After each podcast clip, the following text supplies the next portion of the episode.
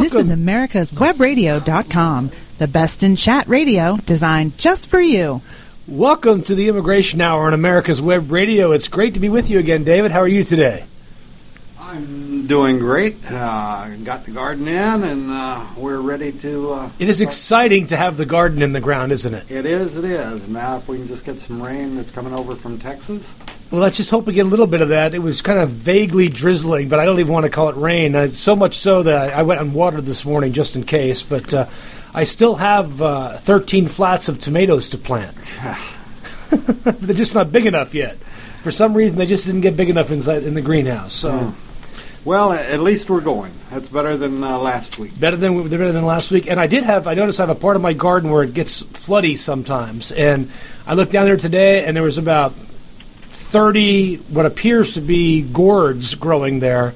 From and I grew gourds there last year, but I didn't, get rid of all of them. Apparently, they have sprouted by themselves. So I'm going to be plucking those out of the ground today, David. We have a special guest today on the Immigration Hour, and occasionally we do this.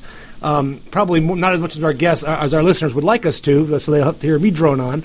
But today we have Alan Orr from Washington D.C. joining us. Alan, how are you doing? I'm doing well. Thank you for allowing me to join today, Chuck. Oh, it's great to have you with us, Alan. Now, I've known Alan for a long time, probably somewhere around 18 years, 19 years or so.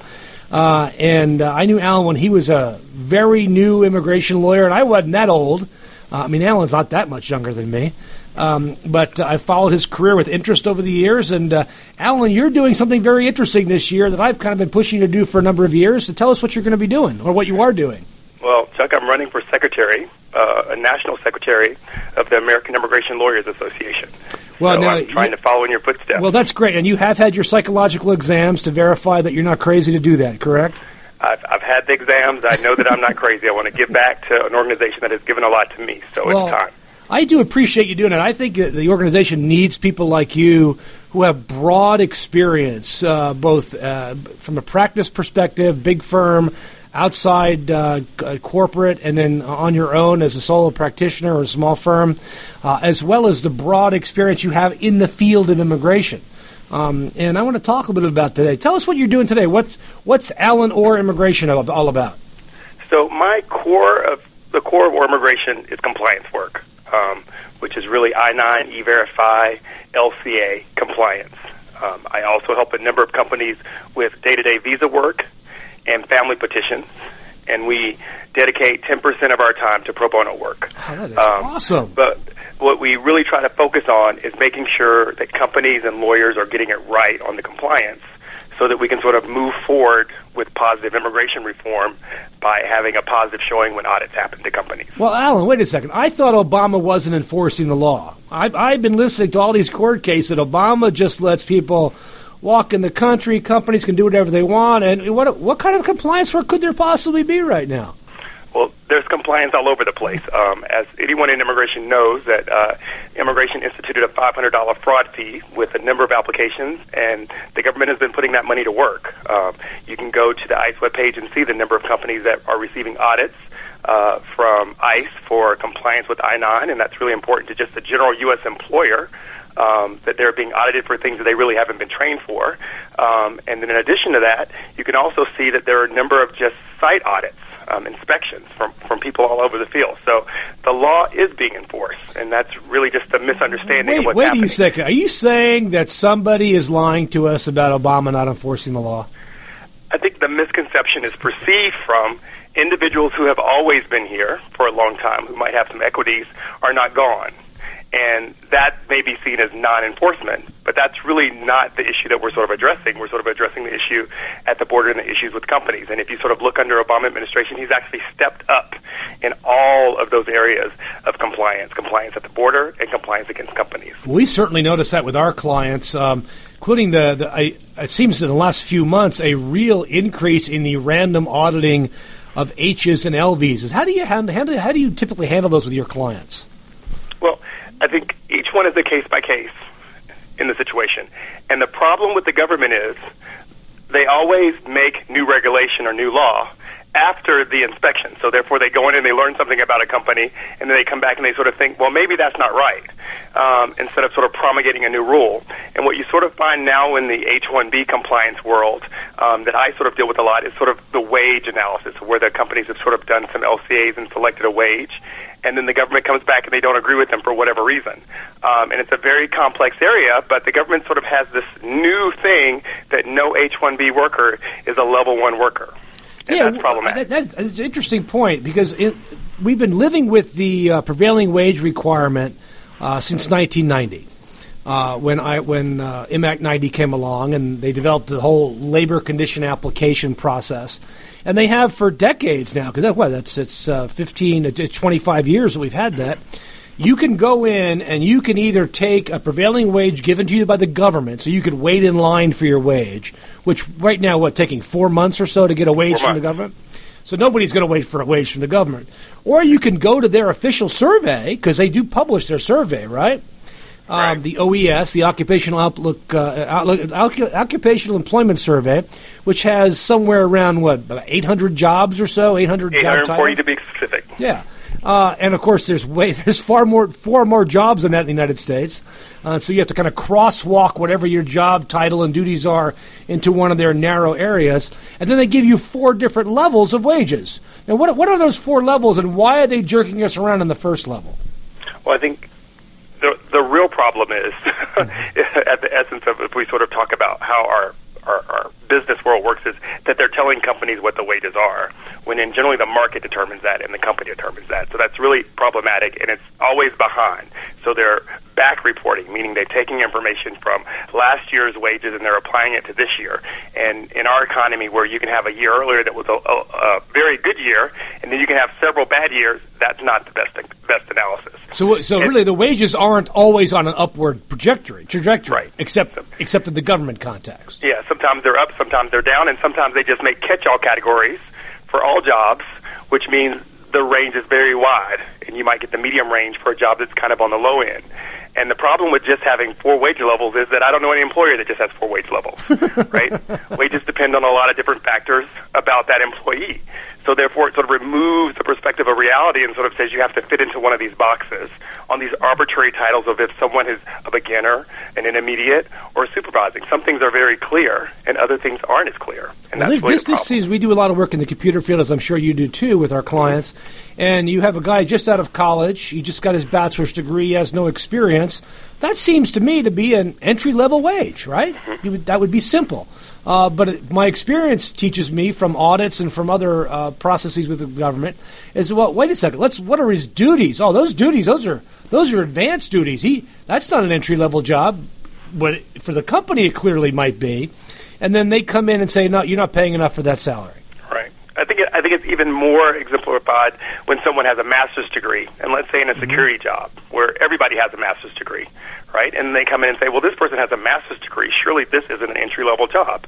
Well, everybody in the law field has a JD. Yeah, and, and- it's still and- an entry level job. Exactly. So that's really not the best analysis to apply You know, we as to whether a job is entry level or not based on education alone, specifically when people don't have real world experience. We saw this actually initially many years ago in the 90s for doctors. Well, there are four la- wage levels for doctors, MDs. So you have the new grads all the way up to the guys with 10 years or 20 years experience. And they literally took the position, at least on labor certifications, that there was no such thing as an entry level job for an MD. And yet, why do you have the wage if there's no entry level job for the MD? It's just remarkable. And so the enforcement that you're seeing as part of this, how do you you see this just as a result of the Obama administration being more pro labor, and if, if we had a GOP administration, it would go backwards. It would be less less less enforcement, or do you see the GOP actually taking this to a new level? Should they get into power? I think that I think it's a combination of things. I think it's the GOP and a little bit of just the, the concept that these are fraud. Everything is fraud. So I feel like the government is, or individuals within the government may, may be seeking to find what they're looking for, and that's really the problem, right? When you set out with a, with with already the understanding that this is fraud, then you will undoubtedly be able to make an argument for fraud. You know, um, as someone who's a philosophy major, I can argue any side of any issue at any given time. so therefore, it becomes a little bit about the person's perspective And if the government's perspective is these companies are doing something wrong, when the company has been working on regulations for decades regarding this area of the law and not right being specific, it becomes problematic because that means the company did the best they could with the attorney. They made the best decision they could based on the wages that they had at their company and their their own sort of skills. And then the government says, "No, I don't agree." But the real problem that sort of exists there is it opens the door for them to come in and sort of look at everything the company's doing, right? And that's sort of just inviting someone into your personal affairs, right? If someone looks long enough, there is something you didn't do right right? And that becomes part of the foundation of sort of saying, oh, there's fraud. And that's really the problem that I sort of see is that it comes in on such a simple issue. Let's look at this one person had an LC violation or, or someone complained, and then they're looking at all the LCAs for the last three years for the company, sort of on a, on a chase. And the time and money that's expended in doing this is very expensive. And also, doesn't it also make it hard for lawyers? I mean, the reality is not that anybody has any sympathy for us, but how can you properly advise your client knowing that they can move that little ball to the other red cup later on if they want to. Right. That's exactly right.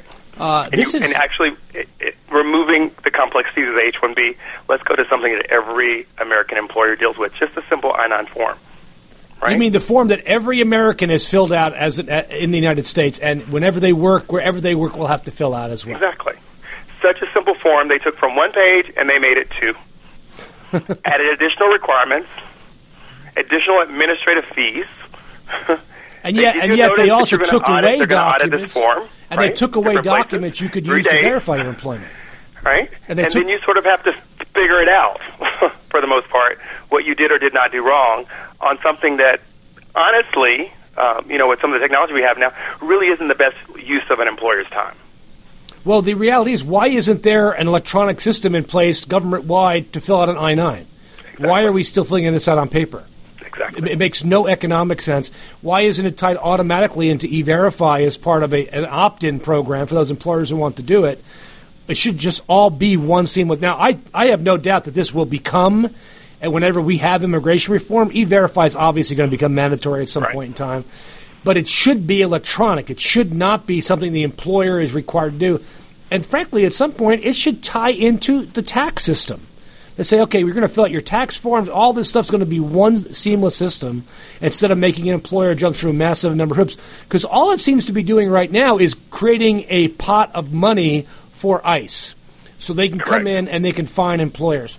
We have one employer we're working with right now who literally lost money every, uh, and it wasn't one of these tax gimmicks. They lost money each of the last four years during the recession Right. And ICE now wants their pound of flesh that simply doesn't exist. The company would rather close their doors than pay a huge payment to ICE that they simply have no way of paying, all because they they did I nines, but they didn't do them correct. They had paperwork mistakes.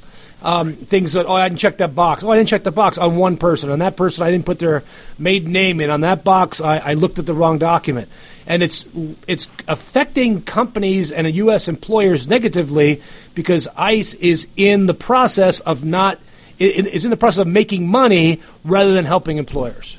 Right, because the problem is enforcement is seen as punishment, not as just checking out to see what's going on. Right, right? not, and helping employers. Get, the more it looks like you're really enforcing something to individuals. And, and if you're exactly the, if this is a first time violation for you, why aren't you going, okay, look, you made a mistake here. Yes, you made a lot of mistakes, but here's what you did wrong. We're going to come back in a year, make sure you're doing it right. Okay, you're good to go. That's how they used to do it. But now, because these fines, again, going back to the whole idea of the minimum amount of minimum wage, their minimum fine is $100. Right. When is the last time you saw a $100 fine? It doesn't appear to exist.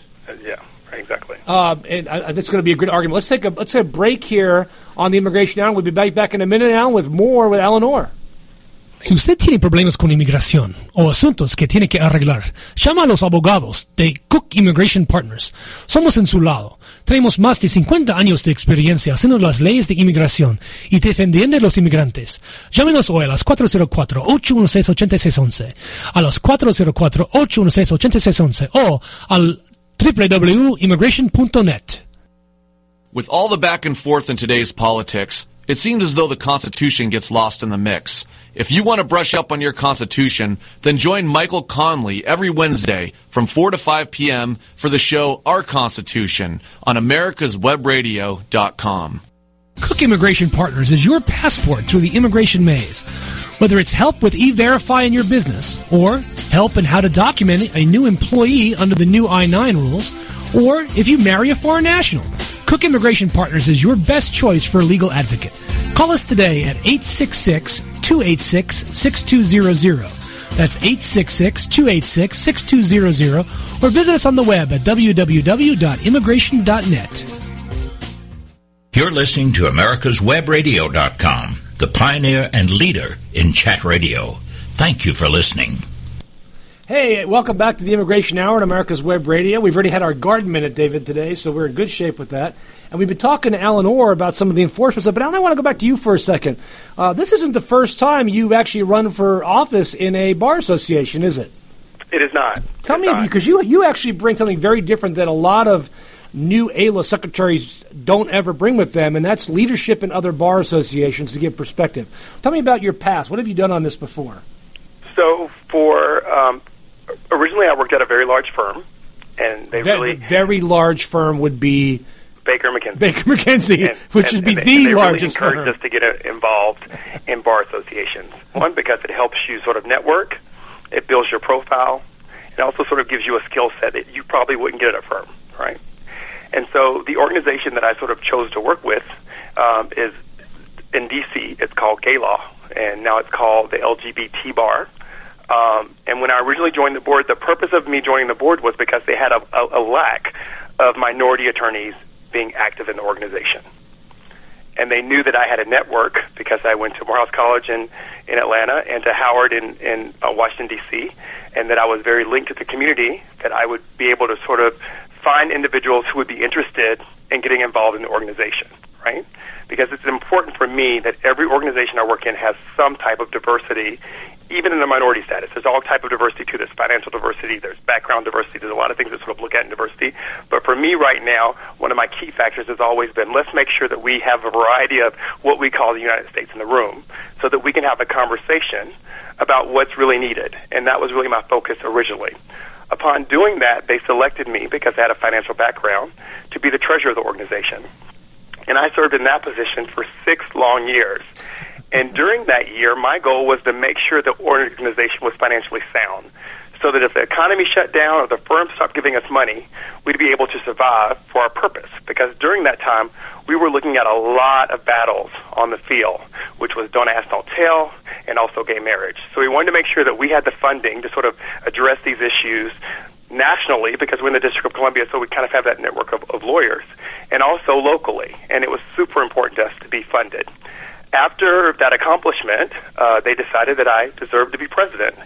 And during my time as president, I sort of worked on sort of bringing other minorities into the organization, and I got an understanding of you know what what a true board leadership involves, right? Because sometimes I think people confuse a hard worker with leadership, and they're not exactly the same thing. No, they're not. A good leader does work hard, but a good leader knows how to delegate appropriately and to applaud the individuals who are doing things and, and does not always need to be in the spotlight, right? It's sort of making sure that everyone feels involved and accomplished. And that's what I sort of want to bring to AILA. Because right now, AILA, I mean, as of it's announced yesterday, the executive director is leaving. And we're on the cusp of immigration reform. And I think it's really important that we sort of have a broad perspective of people ready and connected to sort of help push these, these in, this through. And that's sort of what I hope to represent for AILA. Well, I, I'm excited to have you running for this because I think you bring, you bring a perspective one that we've never had. Uh, because we've never had an African American leader in AILA. I think you're the first elected director of the organization that's African American. I am. Um, and as far as I know, we've never had a gay gay per, gay man or woman as a leader of AILA. I could be wrong about that back in the day. You're also correct about that, I think I'm pretty sure correct about that. And I think it's about time to bring some more diversity to AILA leadership uh, than we've had in recent years, and that we have coming up. And I'm excited uh, for this election, and I think uh, I think you're going to win. And I think a lot of people recognize the contributions you've made and can make going forward. Plus, you're still a relatively young man, uh, so you have a, a, a great future. Uh, as part of this. Now, I will tell you, Alan, having been through the AILA leadership process, uh, you get elected to be secretary and you move up every year should nobody run against you. It's a long seven years. so, as long as you're prepared for that, I think you're in great shape. I am, and I think the other thing besides the the diversity issues I think are important, but also the diversity backgrounds that I have within That's what I love about issues. you is that you have Because- that you're not just a drone in a big firm. You have other leadership experience, which is vitally important to bringing in the diversity of opinion that is AILA. AILA is forty percent, um, at least the last numbers I saw was solo practitioners, which means it was sixty percent not solo practitioners. Some of them, let's say ten or fifteen percent, are are in uh, the public sector. Another 30 or 40 percent are in, are in multi-lawyer or big firms. And it's important to be able to bring all parts of AILA together, not just talking to one of those. Exactly. And I also think as we sort of galvanize our push, um, you know, I've been in the Beltway for a long time, and I know the difference between rhetoric and reform. And I think that, uh, you know, the president's executive action right now and the stalemate that is sort of happening between a state and the president should sort of exemplify why, even if Hillary Clinton says her heart's in the right place, it takes a little bit more than that. So I have sort of an understanding of grassroots movements and elections and how politicking works and, and sort of making a plan because what the immigration movement really lacks, right, are the correct people in the House to make immigration reform happen. The districts just aren't in our favor right now, right? Um, and the, or the people elected in the districts aren't in our favor. I don't even want to make it a partisan argument. I just think that that the way that things are sort of grafted right now, even if Hillary Clinton is elected, won't change the House, which even if the Senate remains the same, doesn't really lead to reform. So what do we need to do to sort of change that? And part of my life has been dedicated to civil rights, and I see immigration as a civil right because it's people, right? Every immigration movement that has ever happened in the United States is also related to the civil rights movement. It were people who were here who didn't have the same rights as other people that were here, who became whole through Congress, right? And you see, and you see And- these these parallels all along the process. Exactly. And for someone to tell me that we're a nation of law, okay, great. I know that. We're also a nation that can change laws, right? And so, great. Understand the foundation that you start with. Yes, we have laws, and maybe that law needs to be changed. We've done it before many times over. Let me fight the cases. When laws don't Right. work, we've talked about this on the show before. When laws don't work, we change them. Exactly. The 55 mile an hour speed limit comes right to mind. It was a law that did not work. There was no reason to put it into place because it was an overreaction to the energy crisis. Nobody obeyed it. Didn't make all of us criminals, although it did if you were in the South, because Georgia, for example, speeding tickets a misdemeanor. Right. But it didn't make us bad people. The law was just bad, and we're no we're better off today without that law in place. And we have a lot of immigration laws like that that are just bad laws. They make no economic societal sense. Um, and you know, you I, you brought up a good point. You talked about Hillary Clinton winning, but you didn't talk about Jeb Bush winning. Uh, and I think I think you're on to something here. Is unless the rhetoric does change that comes out of the GOP, it will be Hillary Clinton who wins this election. That's my prediction. I'm Well, kind of partisan that way. Also, could be correct. Exactly. I mean, I, you know, and, I, and that comes from a Republican. I think you know who else agrees with me is Lindsey Graham. Uh, right. This week, Lindsey Graham came out yesterday. Lindsey Graham says that you know we're not going to win unless we change our rhetoric, unless we talk differently about this issue. George Jeb Bush clearly gets it. He talks about losing the primary to win the general election, but right. that's not who the media is going to focus on because that's not sexy. That's not cool. That just says, that doesn't generate and gin up anger and viewers for television. Uh, whereas people that come out and say psychotic things like uh, uh, Ted Cruz or, or Scott Walker now joining joining hands with the Tanton movement, uh, those types of things I think is what you're going to generate voters in the primaries, which you're going to turn off more Latinos and Asians who are the new, really, I think, the changing influence in American politics. Right, Uh, and and the and the major thing about this, because I'm learning this from AILA right now, does it matter how strong your position is, how good you are, how well you're known, right? If individuals don't vote, things don't change. And that's true in AILA. I mean, AILA gets less than 20, 25% of its members who vote. That's Exactly. crazy. Your vote, you actually make a difference. Most national elections, now, if you if you go way back in time to when I ran the first time for AILA president, uh, I was nominated along with Kathleen Walker. So it was like you. You were nominated with another win- individual. Uh, and Kathleen and I got together, and at the time, at that time in our lives, I didn't know Kathleen that well. Uh, I'd only met her a couple times before but uh, neither one of us were in a position where we had time to campaign. Uh, and so we we called each other. I called her and she and we talked and we said, "Hey, let's go ahead and just send one. This was back in the day when you had to send a fax out to all the members before email. Let's pay jointly for one fax. It'll have a page for a page for you, a page for me. Say this is all we're doing. We're going to donate all the other money we would have spent on the election to the then the now what is today the American Immigration Council. Then was AILF, and that was it. I lost that election by 40 votes. Every vote counts, and then I Every won the vote. next year. But every vote counts, and, and I always encourage my, my own attorneys, the, my chapter, to vote because it makes a huge difference about who's going to lead this association going forward. Right. And the same thing with national, local, and federal elections. right. Everyone should vote.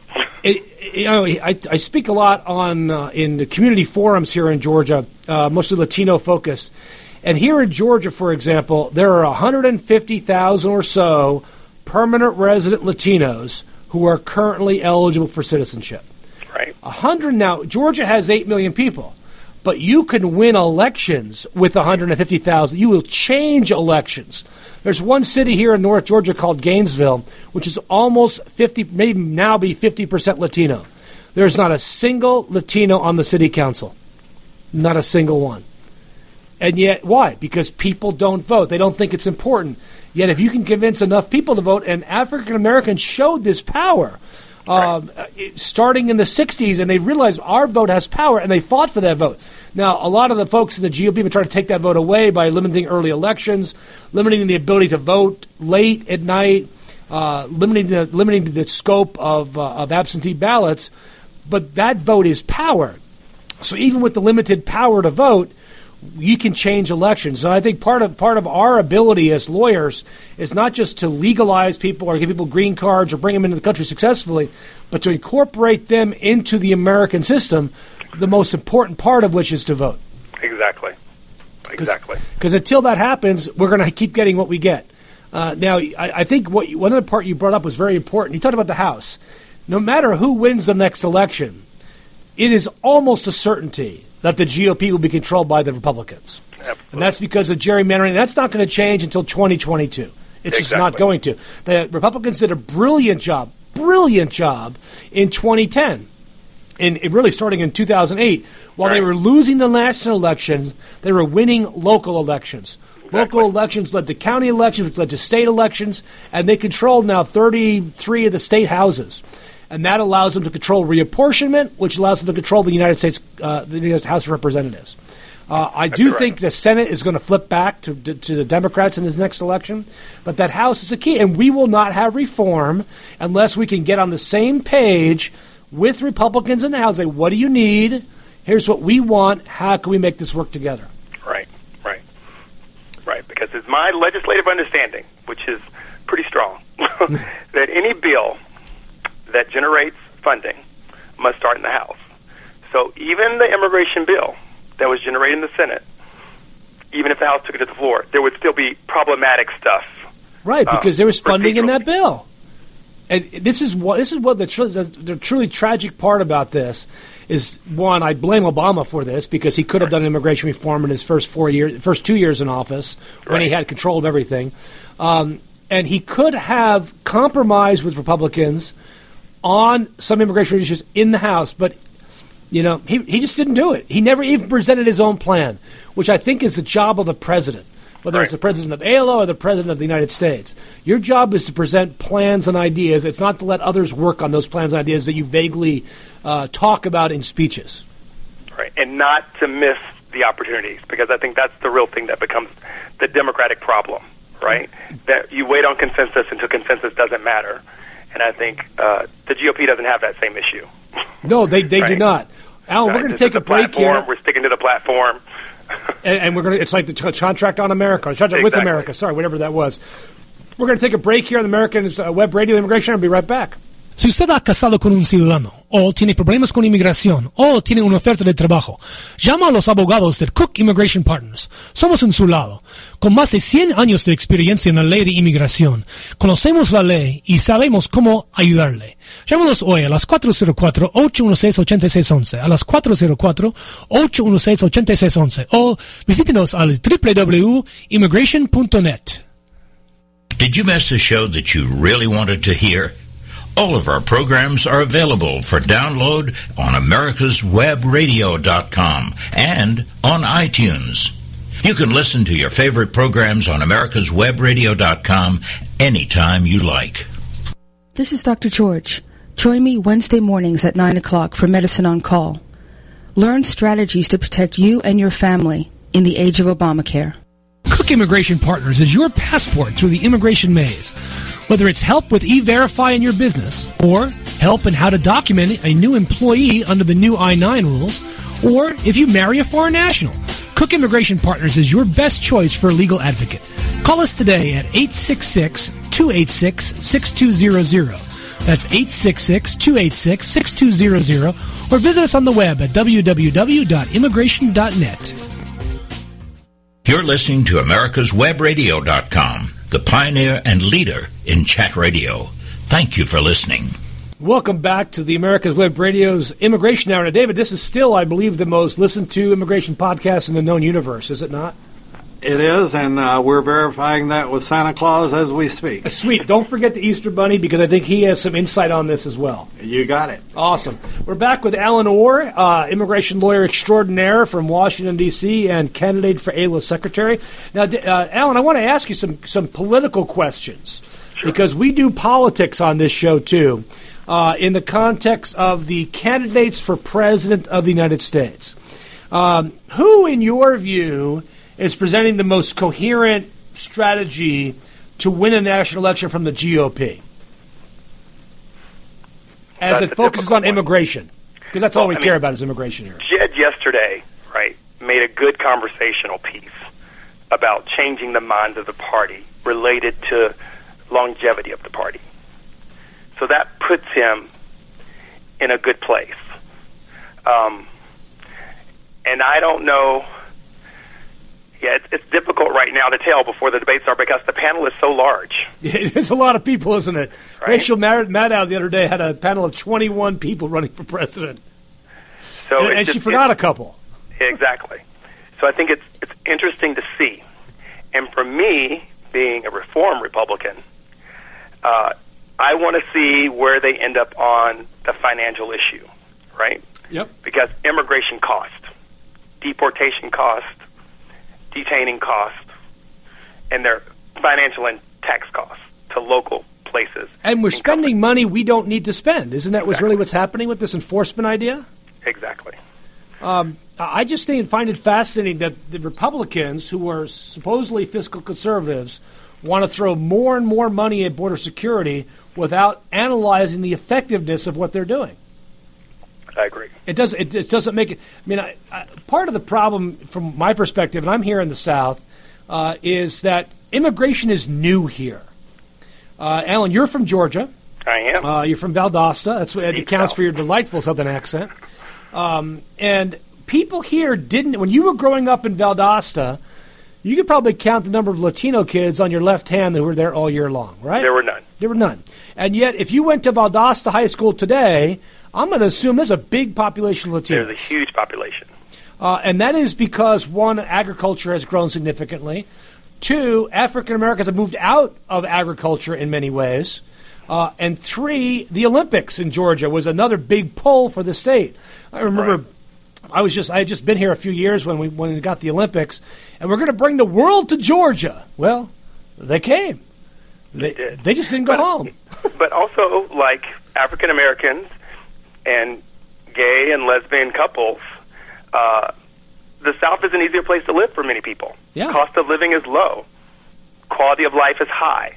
So it's amazing that when you sort of look at where people live by the numbers, you will find that this population that can sort of that is sort of under the law right now are all in these states that are opposing them. It, it's fascinating. You see it in Alabama, which is, by the way, backed way off uh, of what's going on on their on their on their immigration um, enforcement issues. Uh, Georgia itself, we passed this HB 87 bill three years ago now. The one part that we got declared unconstitutional went away, and the rest of it's basically unenforced. It was all about rhetoric and nothing about actual enforcement. Uh, but the national level, Obama, as you indicated earlier, has doubled down on enforcement. I guess in a bid to show that he's a tough guy and convince him, convince Congress. It was clearly a terrible strategy because he was It hasn't worked. no, it hasn't worked, and and and he was never going to convince Republicans ever that he was an enforcement guy ever. Right. And so there was zero, zero, and the numbers show zero, which I don't even know what that means. And uh, now, so I want to go back to politics for a second. So Bush Sure. comes out, he's talking about people can be persuaded. You've got Rubio, who continues to dance around the issue instead of just owning it. You've got Lindsey Graham, who's, you know, he's been historically really good on immigration, but he has zero chance of winning a national election. Exactly. Um, and uh, then you've got Scott Walker, who was for immigration reform before he was against it. exactly. And now he's a Tanton acolyte, uh, which is appropriate since they're all from Wisconsin anyway.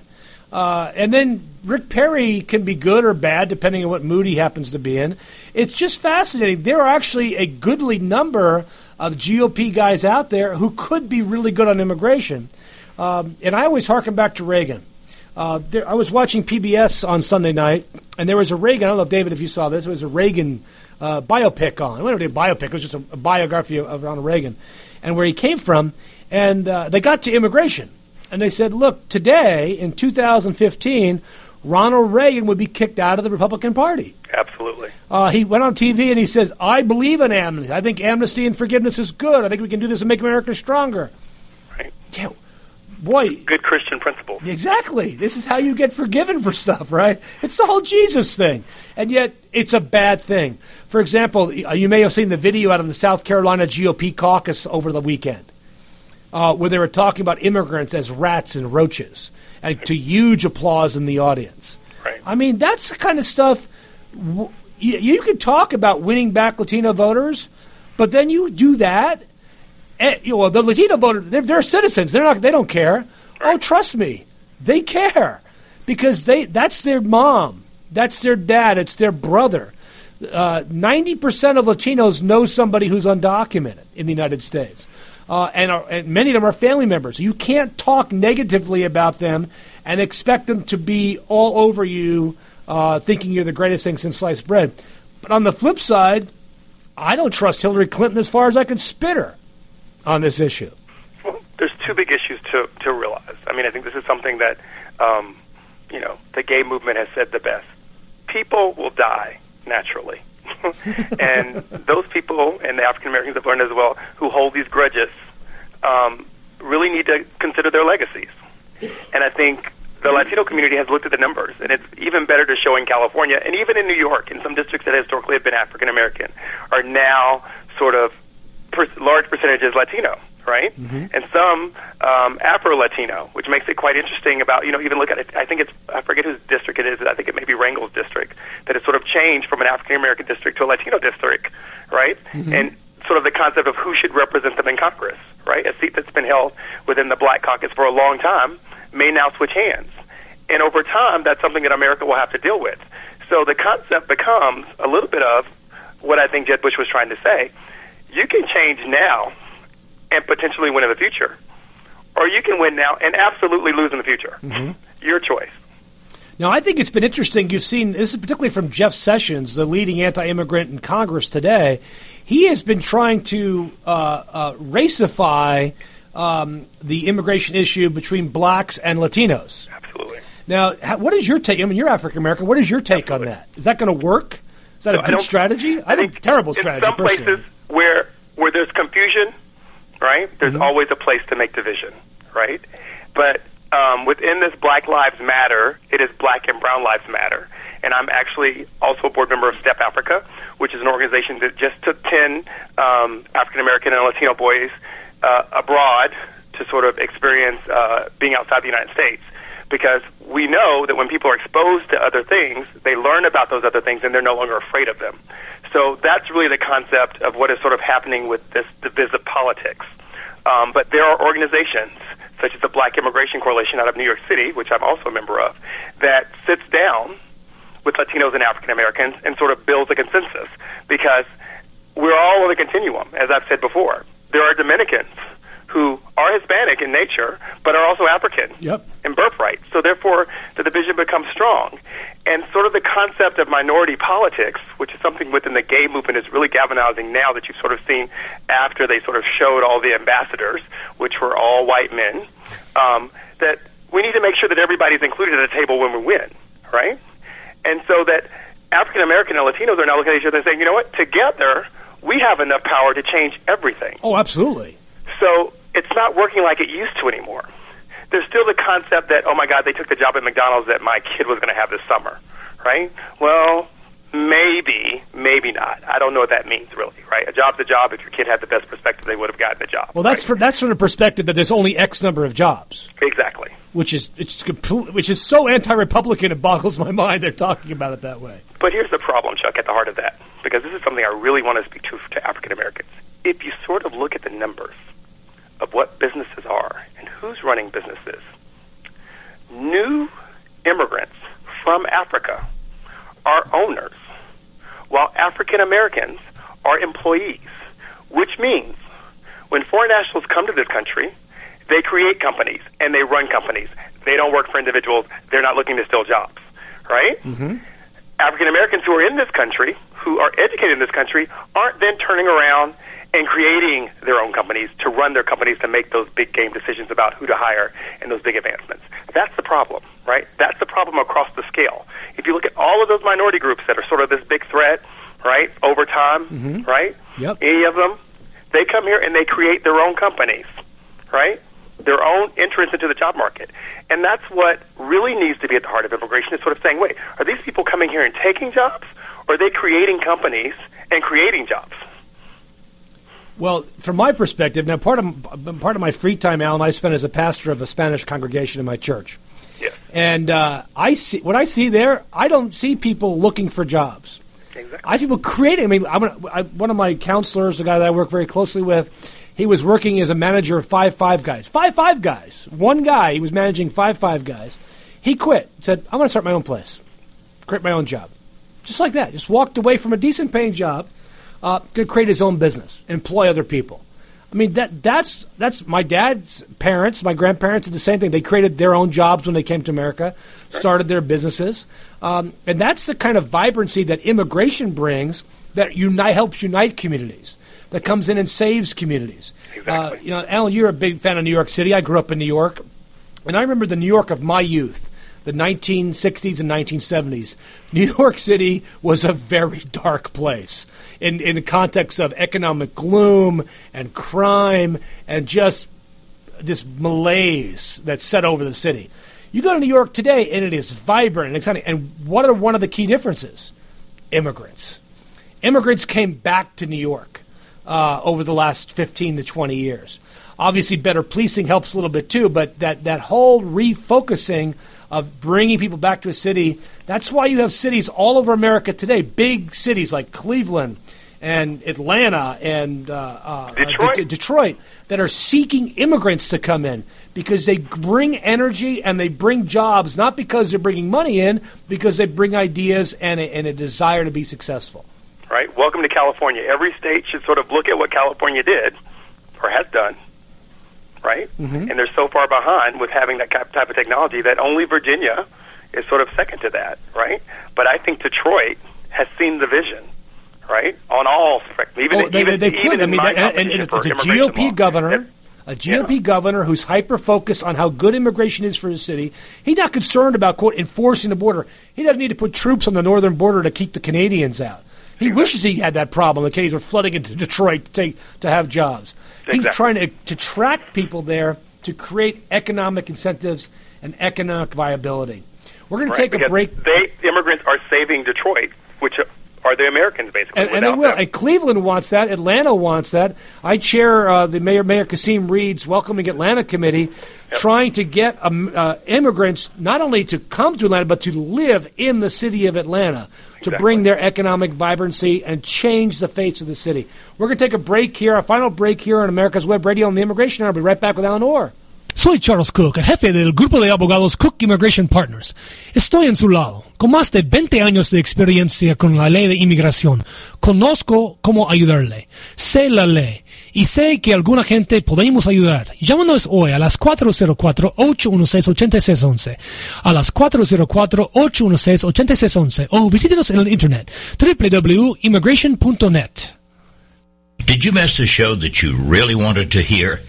All of our programs are available for download on americaswebradio.com and on iTunes.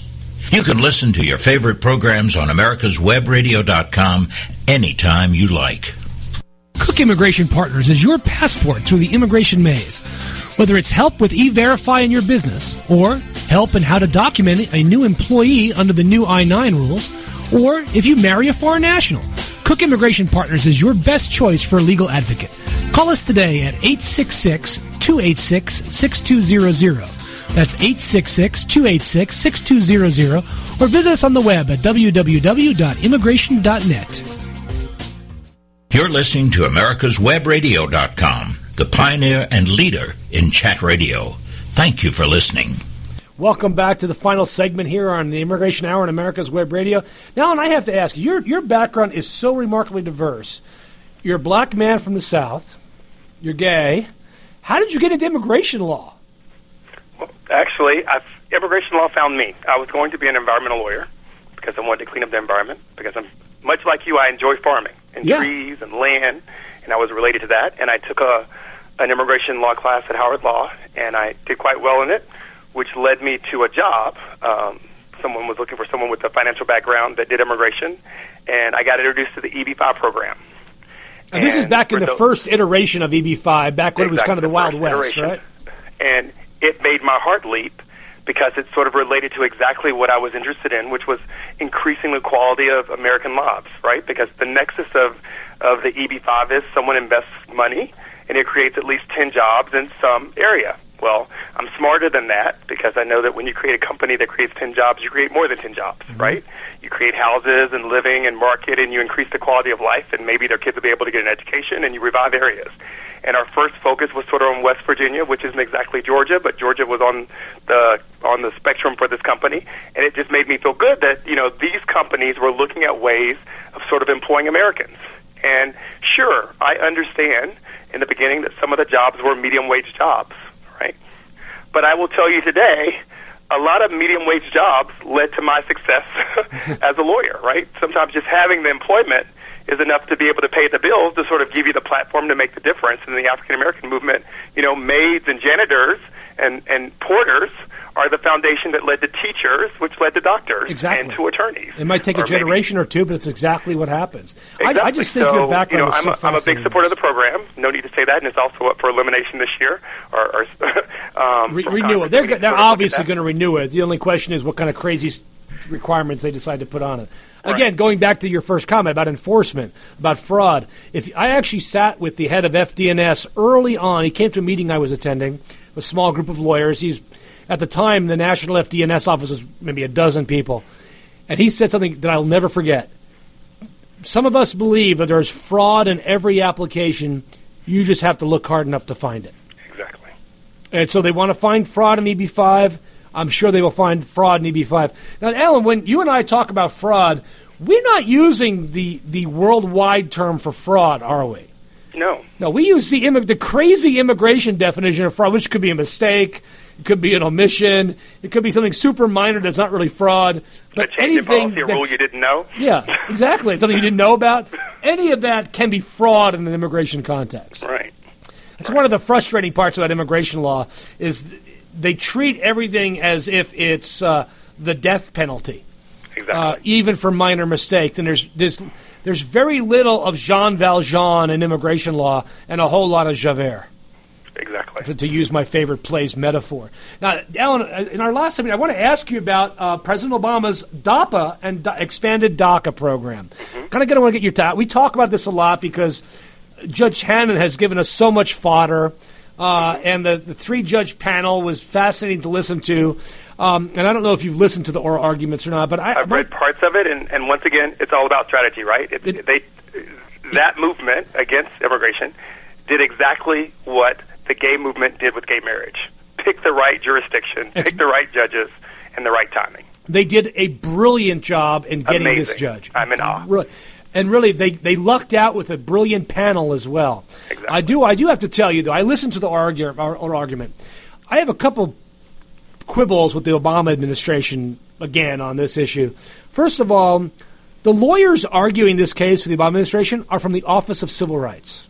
Right. Now I know this is a civil rights issue, but if you don't know immigration law, you are going to make mistakes like they made. Right. An immigration lawyer at the government would have known that the clowns at the service center are going to screw up work permits and not cancel those. They're going to know they're not going to immediately stop those things. But Office of Civil Rights guy is going to think, oh, the injunctions in place will be fine. You and I wouldn't have made that mistake. Right. Because we would have said, oh my gosh, remember March 11, 2002, not 9 11, 2001. The, the Fuji Ohara, it's how she lost her job, basically. Right. Uh, when they approved Muhammad Atta's work permit or his, Exactly. his I 20 extension. We know they weren't going to stop. So, I, but here's my take. I think we're going to get a decision on the Fifth Circuit in the next two weeks, anytime from this Friday up until June 1. Right. I don't I'm think thinking wait much Friday. longer than that. It's what is your They- take they, on they, that? They had it drafted before it was heard. Oh, no, no, no doubt about it. All the circuit courts do. So, what do you think is going to happen? Um, I think there's going to be more. I mean, no matter what happens, here's the basis: there's going to be more litigation surrounding it, right? Um, I am not a law school professor, just a, and I have a very general understanding of philosophy, which led me to an understanding of government, and which led me to this sort of struggle of understanding how a state can challenge a president, right? Which is sort of difficult for me to express to my clients, right? What is really happening here, right? Um, I feel that that the administration is not going to win here, and they're going to have to look for other relief. I, I agree with Right. you. I agree with I you. also feel that I don't know if this was the strongest power move by the Obama administration, right? I agree. Is it a show or is it an action, right? Because if it's just a show, it kind of puts people in the right mindset that Obama did really try to do something, although he could have done something way before, right? Mm-hmm. Um, and when you get to the crux of it, what it comes down to with individuals is it's about the number of people, right? It's not about right or wrong or is this a good thing to do. It's about people. The quantity of people is the real problem that we're talking about. And I fundamentally Christianly don't understand that, right? if something is okay and the right action to do and the right thing to do, it really shouldn't be ra- related to the number of people that are involved in Exactly it, right? I mean, right. it It should, should just make no be this is a sound thing to do. This makes smart business or whatever. Um, so that's sort of where I sort of you know derail myself because immigration to me, much like AILA to me, it's not a commodity, right? These are people, right? And it matters. And part of what matters about that in the end, not just about the people, but also the perception that sort of matters, right? That these people have done something that is so egregious and so unreal that every immigrant that came to this country did. I mean, that's really the foundation of our country. Every person that's here, grandparents, came in either that way voluntarily or they came in involuntarily, but either way, they sort of forced their way in to be here to sort of fight for the American dream. So that's, you know, a side issue. But then at the same time, this sort of group that's being sort of uh, detained and and beaten, the administration is also sort of saying, well, you really shouldn't see an immigration attorney. Those people are not good. Yeah. And that's part of what I want to change with AILA, is to make sure the message is out there that we are good. We are here to help. Immigration law is not a pro bono practice because we are also sort sort of changing lives. We will do pro bono work like anyone else does, right? But if I have a cavity, I know what a cavity is. I know how to fix it. They sell the stuff at CVS. I don't go and do that myself, right? Because that's a long-term sort of change. So I believe with these individuals with issues that may seem small, right? If you make the wrong decision, sort of that we talked about before, now you've committed fraud, right? Exactly, because you didn't put something down. So I, I, we just need to find that balance. Oh, you right? wanted all of my children listed on there. I think you point out a good good point. Without immigration lawyers, there are millions of immigrants today who would not be benefiting from, for example, 245i. Uh, it is immigration lawyers that helped get 245I amplified. And that's just an example of dozens of other things just in the last 15 years that lawyers convinced the government to do either directly or through the courts. So immigration lawyers to be to be told by congressmen and by the president, "Oh, you don't need a lawyer. This is so simple. You'll be able to filter it out." That's just crazy talk by somebody who does and I am a law professor, by somebody who doesn't understand the law and how complicated and difficult it is. Exactly. Um, you know, I, I, I take away, I, I don't think the Supreme Court is going to take jurisdiction of this appeal if the Obama administration appeals. Here's what my key frustration. Why, on February 19th or the 21st, after the stay is put in place, didn't the Obama administration put a notice in the Federal Register? 30 day comment period, interim final rule. They've done it before. Right. So now we're three months out from that, and he's done nothing about that. Where is the interim final rule? Is it because he doesn't want to back make? to my initial point, which and, and, you know, and it doesn't. Hanen's gone. Hanen's got nothing else at that point. right. He's got nothing else. Now I don't. I think the whole standing thing is a joke from the Hanen perspective. And Okay. I think the Supreme Court's decision in the in the um, mortgage bankers case eviscerates his his claim that it has to be published in the Federal Register. But nonetheless, you've got two more judges. It looks to me like after listening to oral argument that are going to buy that claim uh, from Judge Hanen. It's going to go back to Hanen for a trial because he's going to have a hearing on this. He's going to put a fine. So I see this as r- the loss at the Fifth Circuit, which looks more and more likely going forward, as they're going to run out the clock on the Obama administration. Well, I mean, as we talked about earlier, when Obama had both the ability to change everything, right? The message became, "We're working on health care because that's for everyone," Right. right? And I'm sure with the change of the general uh, attorney and all these things, that the focus has now been, well, we're working on, you know, U.S. economy, or we're on a rise, or there's just something issue. So I, I mean, I do feel, as you have so well expressed, that immigration is on a back seat, right? And that it doesn't become a primary issue because the D's, which you know for whatever reason sometimes are afraid of a fight, um, don't see the Republicans actually winning it either. So therefore, when there's no one really in play, right, you can always do a show, right? I mean, that's what for me Hillary Clinton did. I'm going to take it farther than Obama did. Well, how are you going to do that exactly? Exactly. What, what is your plan? I'm going to do it great. Right. You're going to do that. You have really no legal way to do that. All right. I mean, I know you Clintons are very good at creating things, but I need a little bit more. Yeah, I, and that, her statement, I think, was pure theater. Um, Right. But I, I, you make a good point, though. Where was gay marriage on the radar of America ten years ago? And nobody thought even five years ago, three years ago, it was becoming an issue.